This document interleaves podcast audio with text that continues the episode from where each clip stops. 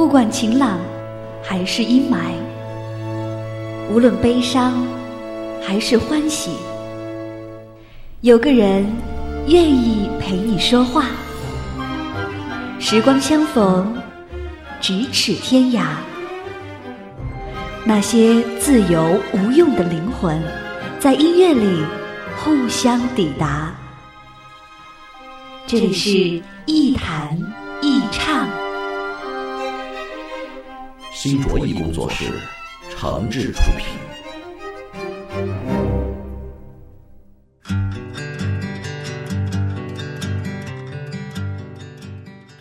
欢迎各位来到一弹一唱，我是梁一。在收听节目的同时，别忘了关注我的新浪微博梁一一九七六，或者是加入一谈一唱的微信播客粉丝群，和群里的小伙伴一块分享你对节目的意见和想法。我们群的口号就是一句话，我一高兴就发红包。前不久我在网上回答了一个网友的问题，他问我，这九五后的孩子们现在已经有了第一批的大学毕业生，为什么他们喜欢慢择业呢？在各种原因里啊，我觉得有一个现象啊特别有意思，就是现在的年轻人呢，其实在时间上并没有我们想象的那么紧张，他们的家境和经济条件已经比上一代人好了很多，而且他们自己呢也有了更多的兴趣爱好和个体觉醒意识，所以在绝对条件上，他们将拥有也愿意拥有更多可以自己支配的时间。其实不仅是年轻人，工作十年之后的职业稳定期或是舒适期啊，也同样会出现一个时间支配上的自由选择期。因为工作趋于稳定之后，很多事情变得更加驾轻就熟，我们对自己生活的把控能力也在不断提高，那时间的支配权呢也会变得更大。那么问题来了，无论是年轻人还是中年人，当我们拥有一些可以自己支当我们拥有一些可以自由支配的时间的时候，最应该做的事情是什么呢？其实这个问题不难回答，因为这里面呢有很多现成的答案和成功的范例，比如读书啊、旅行、培养自己的兴趣爱好等等。用这些选择去充那一部分空闲或是自由的时间，当然是不错的选择，毕竟这都是一种积极健康的生活方式。但是在人生意义上空泛地谈论某种生活方式，其实呢作用并不大，也未必有什么具体可行的建议可供大家参考。如果我们再实际一点啊，因为毕竟日子是实际的嘛，那我们还可以更进一步。就拿读书来说，我们当然可以看看那些修身养性的书啊，看看那些关于宇宙啊、哲学呀、啊、美学呀、啊、历史方面的书，当然也可以看看小说，看看别人是怎么构思和描述一个故事的。不过这些阅读还不足以在短时间里给我们带来什么深度的影响。我倒是建议，如果有时间啊，我们不妨通过读书啊，或者叫学习，然后呢去参加一些考试。这样一来可以给自己定一个现实的目标，督促我们的读书和学习；二来呢，如果这个考试通过了，那我们还能有别的收获啊。收获什么呢？就是证书啊。这证书有什么好处呢？那我之前在节目里给很多朋友已经说过了，证书至少有三大好处。第一，它实实在在证明我们在某一个行业或者某一个领域的水平和能力，这是一种通行证，说白了是硬通货，在一定范围里它就是管用，就是现在用不上，以后说不定什么时候呢就能派上用场。第二个好处，证书是我们获得这个生活存在感的证据啊。我们怎么证明自己比别人强呢？或者说啊，咱们怎么说服自己，证明自己还在进步，能心安理得的活着啊，觉得自己还是这个世界的一部分，而没有被时代抛弃呢？就得靠存在感吧。而证书就是证明我们自己还能通过自身努力获得社会认可和让自己满意的这种最佳方式。第三个好处，证书还能有什么用啊？能从侧面和别的渠道给我们自己加分。那些有本事看书、报班、考试、拿证的，我看没几个是游手好闲的人。就算对人生没什么大的理想，那起码也是老老实实本本分分的啊，希望自己的日子越过越好的人。这样的人不会坏到哪里去，也差不多都是一些呃老实可靠的人。保不准什么时候我们还会去经历招聘啊、相亲啊、竞标啊、评级啊等等一些人生大事。那时候这些证书就是我们填表时候的一个加分项，或者是赢得别人好感的好帮手。更重要的是，证书还有一个最大的好处，就是它具有一种长期有效性。你就拿我们的这个大学毕业证书来说吧，啊，咱们上学的时候这个辛苦也好，轻松也罢，你只要顺利的毕业，拿到这个毕业证，那以后你走到什么地方啊，找工作啊，这个评职称，那这证都管用啊。你像学位、学历证书，就是社会最公认的、时效性最长的个人证明材料。同样的，其他一些专业证书也基本上都是长期有效，虽然不能说一劳永逸吧，但是相对于一个人漫长的职业生涯来说，如果短时间里能够获得一种长期有效的加分项，那仍然是一笔赚钱的买卖嘛。所以第二个问题又来了，既然证书这么好啊，这么重要，那我们应该选择什么样的证书去学习和考试呢？怎么样才能啊又不耽误工作，又能合理的安排这个学习时间呢？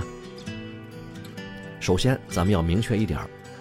任何以考试拿证为目的的学习都不能依靠闲情逸致和暂时的激情。没做好心理准备就买回来一大堆这个教材和学习材料啊，甚至还报了什么什么样的一个培训班，这是典型的激情学习，不一定不成功，但是概率比较低。建议呢，呃，您可以不花那些冤枉钱了。那如果我们做好了准备，应该怎么做呢？我给大家这么几条建议哈。第一，仔细的选择一个行业或是领域的证书，这其中的方法有很多，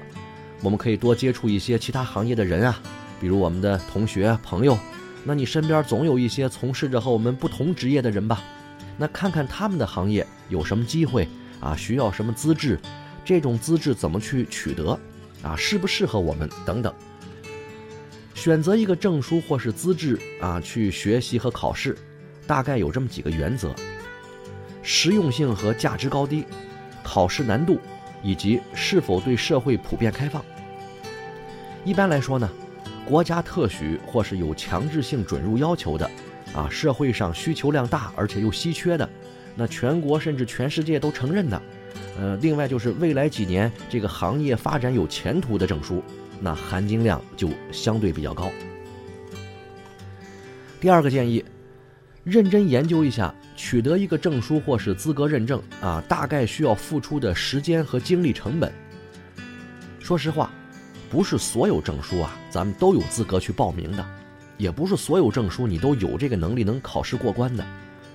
一般含金量越高、越值钱、越稀缺的证书，那考试难度肯定就越大，甚至有些东西呢，根本就不是考的这个死记硬背和教材上的这些书面知识，而是考的你的社会阅历、生活常识，还有一些专业操作经验等等。那如果离自己的能力太远，或者即便是咱们付出了一定的时间和精力，也几乎是不可能完成的，那就不如放弃了。当然呢，这个建议呢仅仅是相对的啊，每个人的这个潜质啊、用功程度啊、悟性啊，以及他自己对自己的要求啊都不一样，所以不能一概而论。第三个建议，有效的利用时间啊，这是大白话了。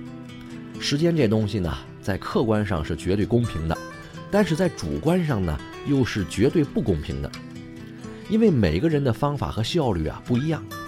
具体怎么利用时间，我想我没法给出一个标准答案，但是有一条是可以通行的，就是找到自己的效率最高点和兴趣粘合度。效率最高点就是我们学习效果最好的那段时间，那兴趣粘合度呢，就是找到能够结合自己的生活经验，从而最容易让自己完成学习和记忆的这么一种方法。其实在很多人看来，工作之后的这个业余时间好像不应该再用来做一些啊功利性太强啊或是压力比较大的事儿了，要不日子就过得太紧迫了啊。其实啊，您倒不必觉得压力太大，我们知道的那些拿出证来还学到了各种技能的人，还真不一定就那么痛苦。说不定有的人啊就很擅长学习和考试呢。时间就是金钱，这是句老话了，可是不是所有的时间都值钱的。我们去玩游戏看烂片，那这个时间就基本上没什么价值了。时间一定要用在对的地方，而且还要慢慢积累到一定程度才能变现成金钱，这就是学习和考试的价值。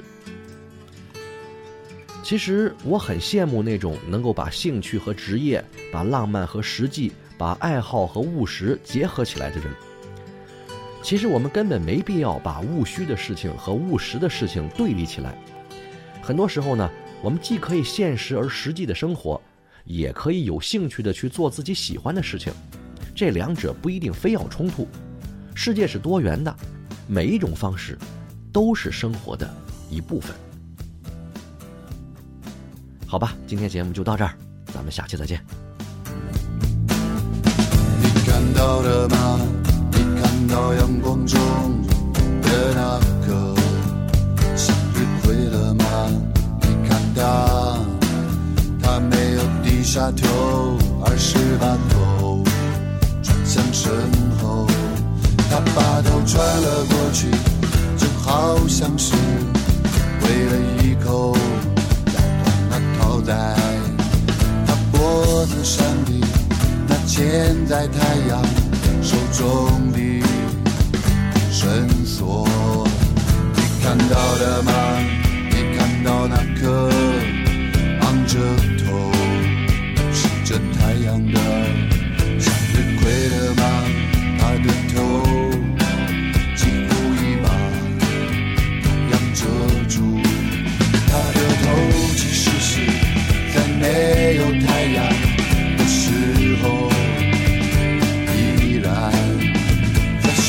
耀着，在闪耀着，在闪耀着光芒。